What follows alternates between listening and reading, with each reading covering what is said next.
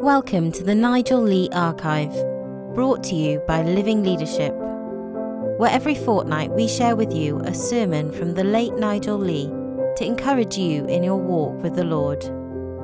Here's today's message.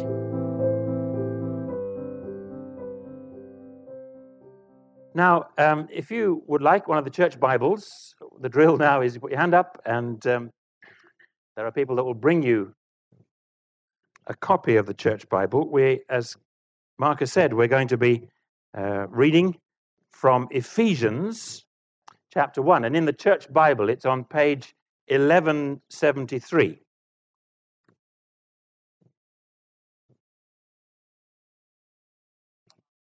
But it will also come up um, not just immediately, but before long on the screen. Um, so you can follow from there if you'd prefer. Last week, Kim was, was talking um, about the vital importance of how we, we look at the world around us. Do we see it through God's eyes? Or do we actually look at the world in a way that is no different from anyone else? And we were studying the example of Paul, the Apostle Paul, uh, in Athens, which was in Acts chapter 17.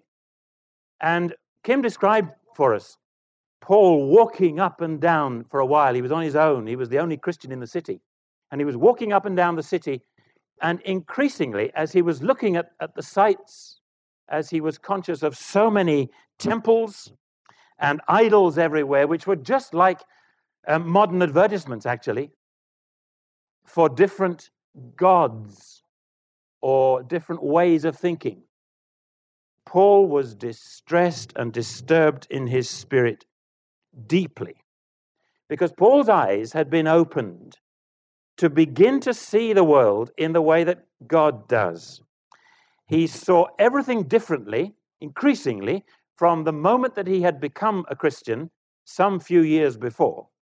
And now he would, he would look at the world, and, and what he would see would grieve him, would, would hurt him, and, and disturb him, and so on.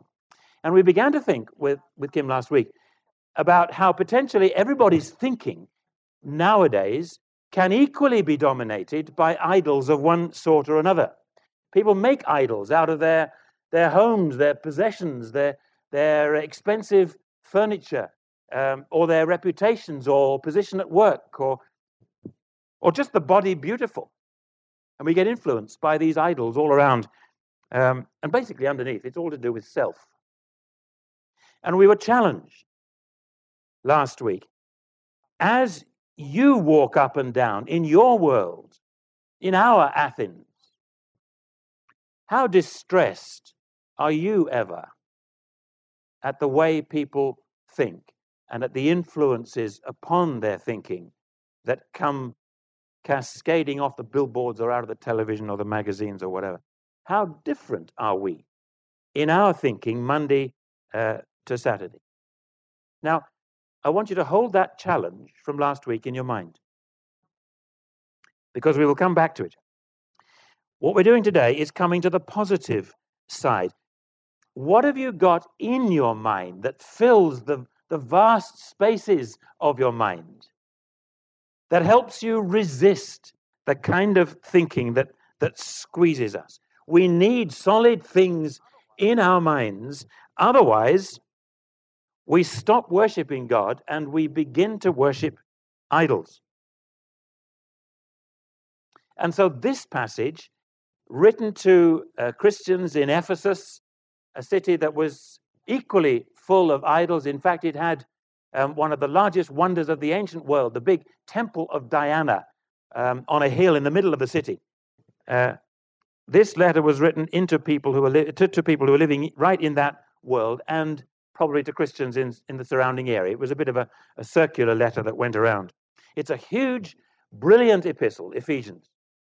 Many, many commentators have have suggested that it has the largest scope and the loftiest themes of any of Paul's writings. In some ways, it's, it's like looking at, at a colossal picture. I don't know whether you've ever looked at a, a real masterpiece by a master, but not a tiny little thing, but a, one of these huge pictures. I can remember um, being in the Hermitage Museum in St. Petersburg, and they have a whole gallery that's full of Rembrandts. And I went into the, the room, it's just one big room that has that famous painting by Rembrandt, The Prodigal Son. And amazingly, in, in a Russian museum, you can go right up close to the. If I had dared, I could have put my finger out and, and put my finger on the on the brushstrokes. Not really supposed to, but I, you could get that close. But to get the the real effect of the picture, you have to go right to the back of the room, and they provide chairs. And I sat there for half an hour. You can get up close and you can see the magnificent details of eye and, and hand and, and so on. But to sit at the back, you sit sometimes with people who weep at the power of this great big picture, which is that picture talking about the love of God for people like us who find our way home to Him, that we might be accepted and, well, ransomed, restored, healed, forgiven. The title of our, our considerations this morning. Even the passage that we're going to read now in a moment is huge, though it is just a fragment of the epistle, because it goes from before the world was even created, when there was just God thinking and planning things, right through to a, a time when the world as we know it will be over. And we are invited to be part of what God was originally thinking and planning. Let's, um, let's read this chapter together. The first two verses, I'm not going to spend time, though one could, on, on the formalized greeting, Paul, an apostle of Christ Jesus, by the will of God, to the saints in Ephesus, the faithful in Christ Jesus, grace and peace to you from God our Father and the Lord Jesus Christ. And then we come to verses 3 to 14 which in the Greek original is, you'll hardly believe this, is one long sentence. 202 words in the one sentence. That's how Paul wrote it. In the NIV, the New International Version that we're reading from, it gets chopped into eight separate sentences, thereby slightly confusing everyone, I think, as to what it is essentially saying. Although I, will explain it. If you were to read a version like the, the, um, the New um, living translation, it comes out in 15 separate sentences. Let's read. Praise be to the God and Father of our Lord Jesus Christ, who has blessed us in the heavenly realms with every spiritual blessing in Christ. For he chose us in him before the creation of the world to be holy and blameless in his sight. In love, he predestined us to be adopted as his children through Jesus Christ in accordance with his pleasure and will to the praise of his glorious grace, which he has freely given us in the one he loves. That's the Lord Jesus Christ. In him we have redemption through his blood, the forgiveness of sins, in accordance with the riches of God's grace that he lavished on us with all wisdom and understanding. And he made known to us the mystery of his will according to his good pleasure, which he purposed in Christ to be put into effect when the times will have reached their fulfillment, to bring all things in heaven and on earth together under one head, even Christ. In him we were also chosen, having been predestined according to the plan of him who works out everything in conformity with the purpose of his will, in order that we who were the first to hope in Christ might be for the praise of his glory, and you also were included in Christ when you heard the word of truth, the gospel of your salvation. Having believed, you were marked in him with a seal, the promised Holy Spirit, who is a deposit guaranteeing our inheritance until the redemption of those who are God's possession to the praise of his glory. That is packed packed theological writing um, by Paul. Now, it's vital to say right at the start, as we begin to try and understand this, before we come to communion together, that this long sentence was written in order to praise God.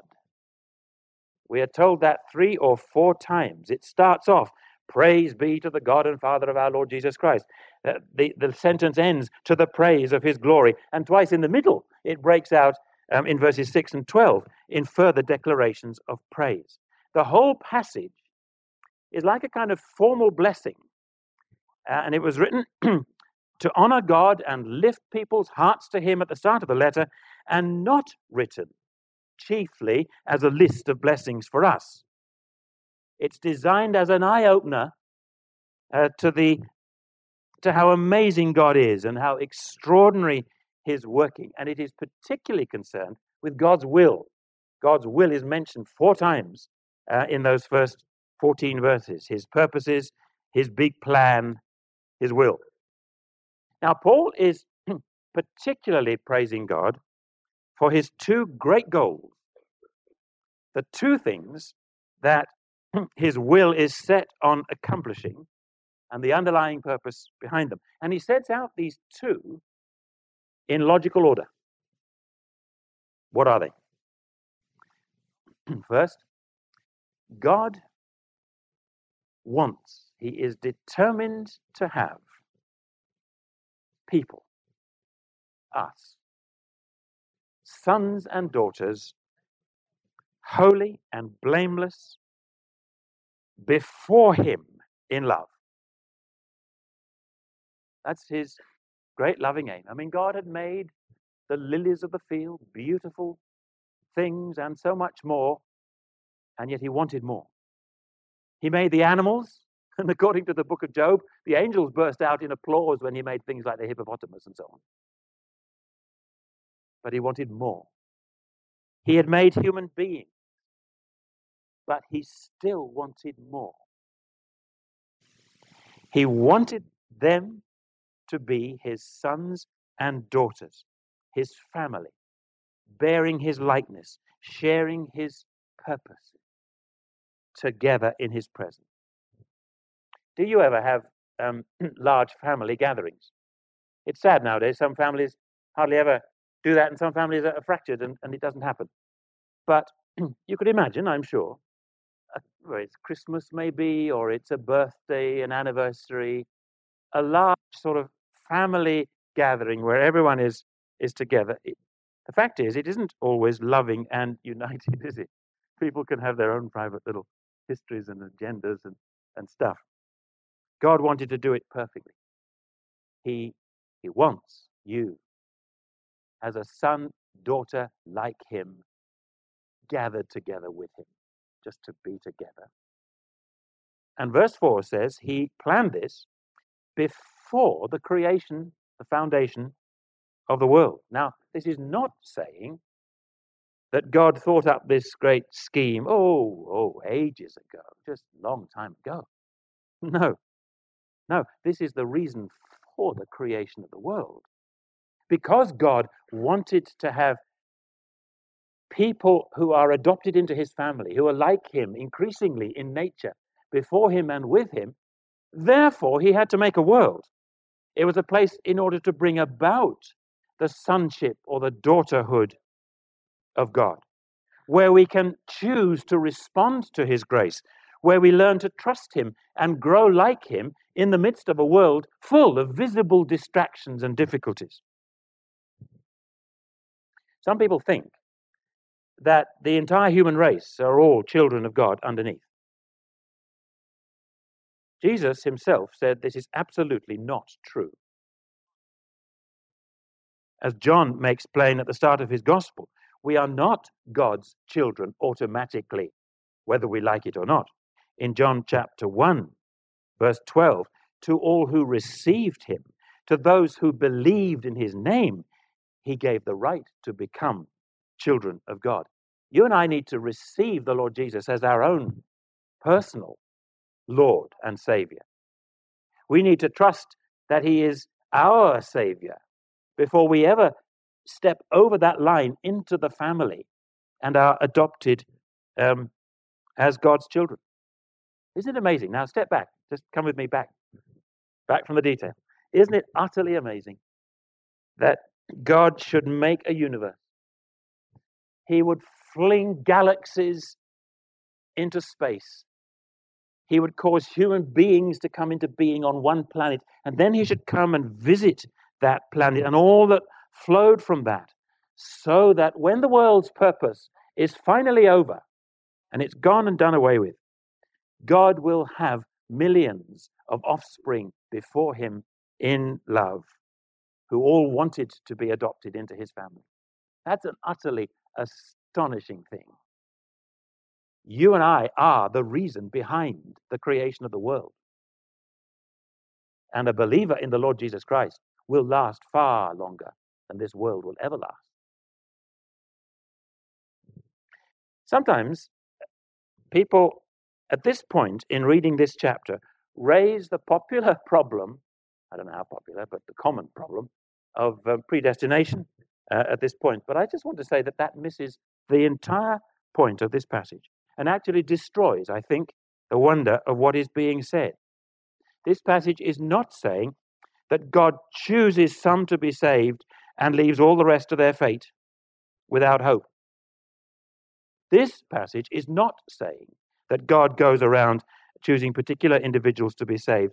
In fact, it never says in the Bible, we are chosen into Christ.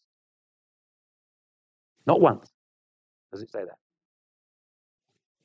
What it means is this God has said before the world ever began that it was His choice that any who should be in Christ will be saved.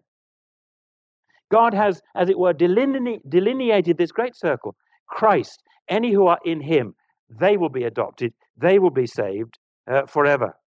He has given a whole group of people the destiny beforehand, literally predestined them, ordained beforehand, that they are to be, this group, adopted into his family, to be his sons and daughters. I believe that is the best way to understand it. And you, just, you see the distinction that I'm making from the text. Let me give you an illustration from the Old Testament, um, from the story of, of Noah's Ark which I guess you know. Sixth chapter of Genesis. The world was full of wickedness. And God decided to make salvation possible before everything was to be swallowed up in judgment. And so he brought about the construction of the ark. And any who were in the ark were predestined to be safe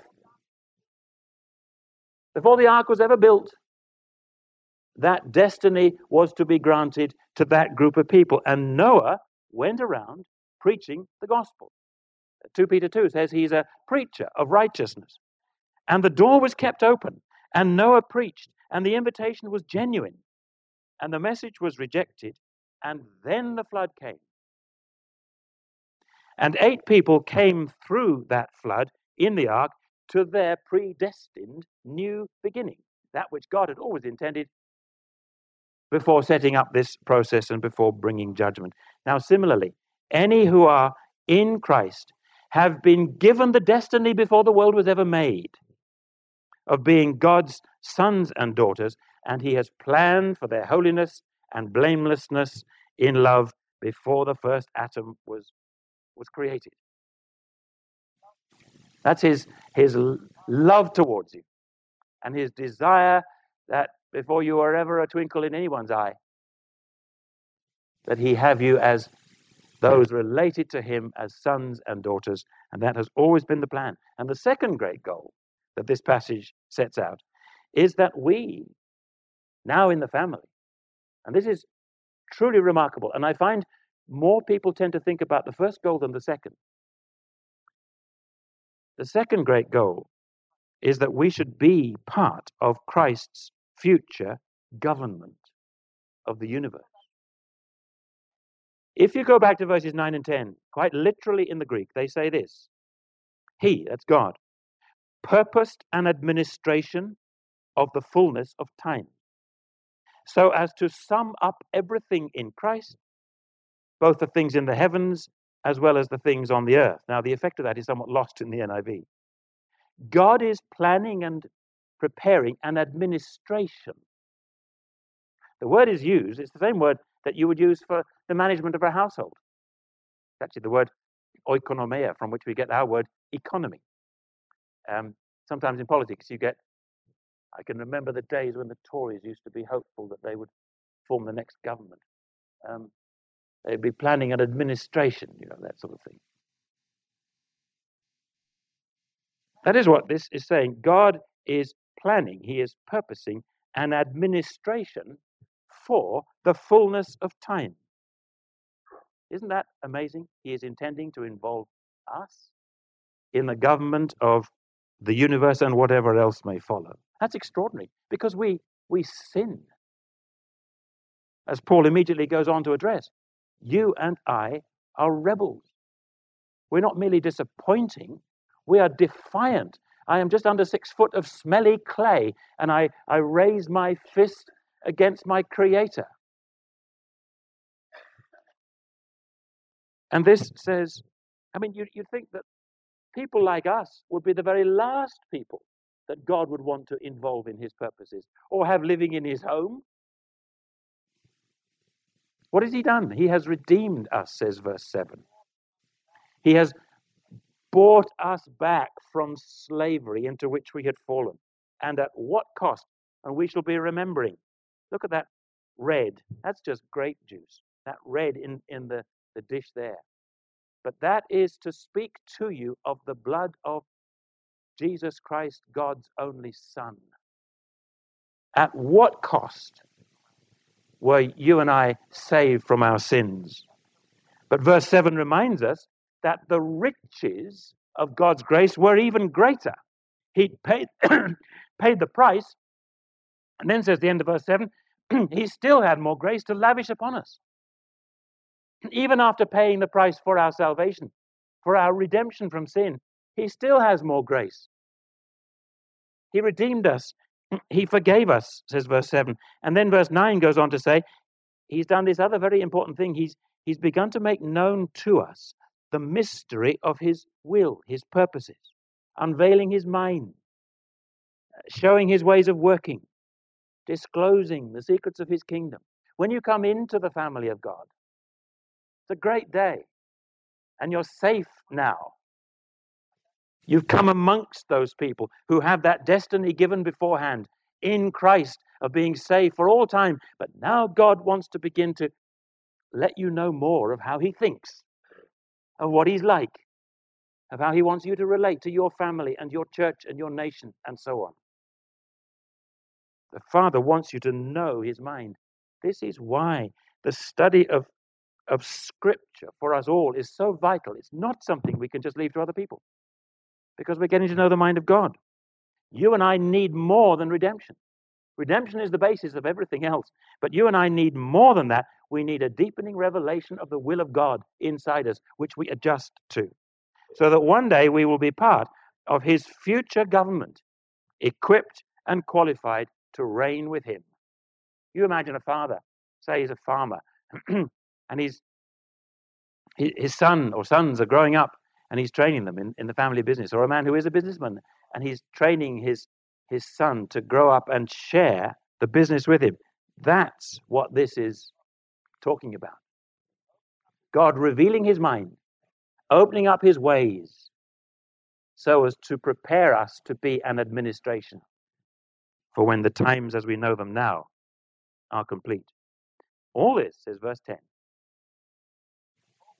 is so that everything, the whole story of the universe, and my life and my death will all be summed up, literally. That's what it means, in Christ. It's a word that would be used, say, of a great Greek orator. You know, he, he's making his speech and people don't see bits and don't always see the connections and don't get the big picture. I understand. But he comes to his great sort of peroration at the end. He sums up everything at the end, and then people say, ah, now I see what he's been going on about. Well, the great conclusion to the whole story of the universe and the story of the Bible and the story of you and, and everything is to be the glory of Christ, his perfection as creator, as redeemer, as Lord, as head, as bridegroom, as judge, It's all going to speak in the end of the glory of Christ, and everything will be put unitedly under his overarching, majestic lordship and rule in the grand finale. Then people will see. They'll see the glory of Christ, they will see his government, and they'll see the whole point of their life. Now, do you see what I meant by saying these two great goals have been put in logical order? He wants you in his family, he wants you intimate with him, he wants you close, he, he wants you to be truly sons and daughters of his own. And then he wants to train you, to shape you, and make you ready one day for unimaginable responsibility. And it's all going to be so that Christ may be glorified. It's an incredible amount for one sentence, isn't it? And we haven't even got to the end of the sentence. If I've got another five minutes, have I, Mark? Verses 11 to 14 speak of how this is being worked out in practice now. How are we going? I mean, we've gone from eternity past to the making of the world to our being adopted into his family. And we're looking off to a future that stretches way out in, in beyond where we can see. In the now, today, how does this big picture stuff, how, does this Sunday fit into those purposes? How does my house group fit into those purposes? It's a very important thing to think about. How does this little piece of the jigsaw fit into the whole big picture? Or your family? Or your life? Well, verse 11, Paul says, first of all, we Jews, that's what he means, we, we Jews were chosen. Uh, literally having been predestined to be part of God's inheritance, what God is going to inherit off this globe. We Jews first, in fact, Deuteronomy 32, verse 9 says, The Lord's portion is his people, Jacob, his allotted inheritance. And then verse 13 says, And then you Gentiles were included. First the Jews, then you Gentiles were included in Christ. How does God do that? There are two ways, and it's the same all over the world. We've been praying for Africa this morning, and we think of Nepal and we think of America. It's the same. Verse 13 explains. Number one, through the preaching and teaching of the Bible. What Paul calls here the word of truth. When people listen attentively to the Bible, things happen. Their eyes get opened. Something supernatural starts going on. They reach out in hope and response. They hear the voice of God Himself. It may only be in a, sentence or half a sentence, but it's God at work and the picture grows. It is through the hearing of the word of truth, the Bible, and the biblical gospel. And I'm sure you can remember time after time, probably in your life, when you come away and you say, I really learned something there. That drew me. I felt the horizons of my understanding and my spirit were being expanded. That's God at work through the word of truth. That's something going on for eternity. And then, secondly, he talks about the sealing of the believers with the promised Holy Spirit kind of a mark of, of ownership on us to God. And it works around the other way as well. Because we receive the Holy Spirit, not only does God recognize us as his children, but it is to us kind of a pledge, a, a promise of our inheritance one day. Interesting, the modern, I learned this when I was in, in Greece once. The modern Greek word taken from this idea of of the um, the guarantee, the pledge, is an engagement ring.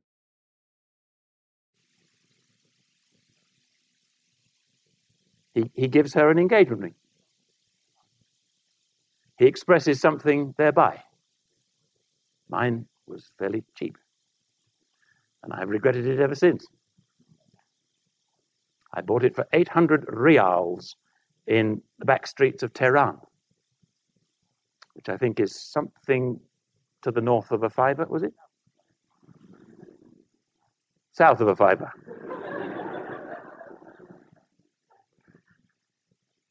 you lost it eventually, didn't you? Or did it break doing the washing up? She's whispering, she's not. Uh-huh. But it meant something. I mean, we were on OM at the time. What more could you expect? it meant something to us.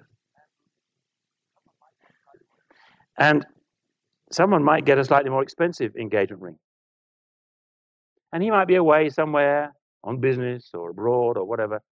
And she has that. And it's a pledge, it's a guarantee. And you look forward to a, a greater day and a greater inheritance. The Holy Spirit is given to us to seal us as belonging to Him, but to be a, an engagement ring, if you like, a pledge to us of a great inheritance coming one day. You see, God is at work. He's seeking to, to make you His own. He wants to involve you in His government. So He's speaking His word to you, He's sealing you with, with the Holy Spirit. All this so that Christ may be glorified. Now, all this ought to fill your mind and excite you. As you walk around amongst the idols of, of modern commercial materialistic society, when you come to the Lord's table, because these things are true, you ought to be excited. Something ought to overflow of joy. I've sometimes sat and watched people taking communion, and you'd think it was boring. This is nothing more than a potato crisp and an olive, and let me get home to lunch. No. These things that are true in Ephesians are absolutely astonishing. We ought to maintain that wonderment that God should treat us like this, that He should do such things for us. And it ought to be enough to cause us to be distressed when we move around in our Monday to Saturday worlds at the way others, the others think. But I know my own heart. And let me end with this. Do you know how all this makes me feel? I study a sentence like this and I work, I think, how on earth am I going to convey in an orderly manner the, the stuff that is here? And I want to pray, Lord, my eyes get so easily closed to your glory. They do, they get filled with other stuff. Open my eyes again and again and again, Lord, that I may worship you better with my friends in this congregation than when I'm on my own. Open my eyes. You know, it's the very next thing that Paul goes on to write in the next paragraph. The next paragraph that we're going to study next week is all about having our eyes opened to the great truth because Paul knows that even if he had been up here explaining these things a hundred times better than me, you would still need to have something going on that opens your eyes to the wonder of it inside. We all do. Teaching is not enough. It's absolutely vital, but it's not enough unless there is also the second paragraph the opening of eyes inside to see what is true and to live by it. But that's next week's study. For now, well, we're going to sing, Open the Eyes of My Heart, Lord. And then we're going to come, Mark's going to lead us um, to the Lord's table. So let me pray as the musicians come, and then we will stand and sing this hymn. Father God, we, we confess that our eyes are often very dulled or crusted over with this kind of sleep that the world induces. We pray that we may have clean, bright eyes to see the things that are true spiritually and beyond the horizon. Help me, help us all.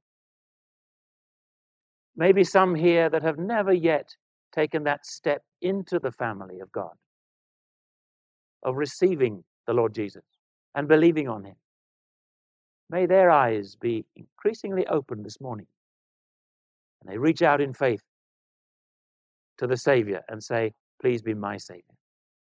Lord, open all our eyes that when we come to the table, when we come to worship, it's not out of routine, but out of such an hmm. overflowing of reality because our eyes are being opened and not shut. Hear us as we sing this prayer in the song now, Lord. And may during the course of this coming winter, our church hear one encouraging another. May they be may it be a place of greater praise and worship and obedience, of listening and response, with greater passion and warmth than has been the case up to now. For Christ's sake, Amen.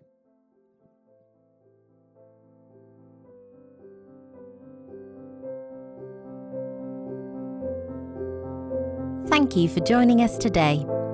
The Nigel Lee Archive is brought to you as a podcast by Living Leadership.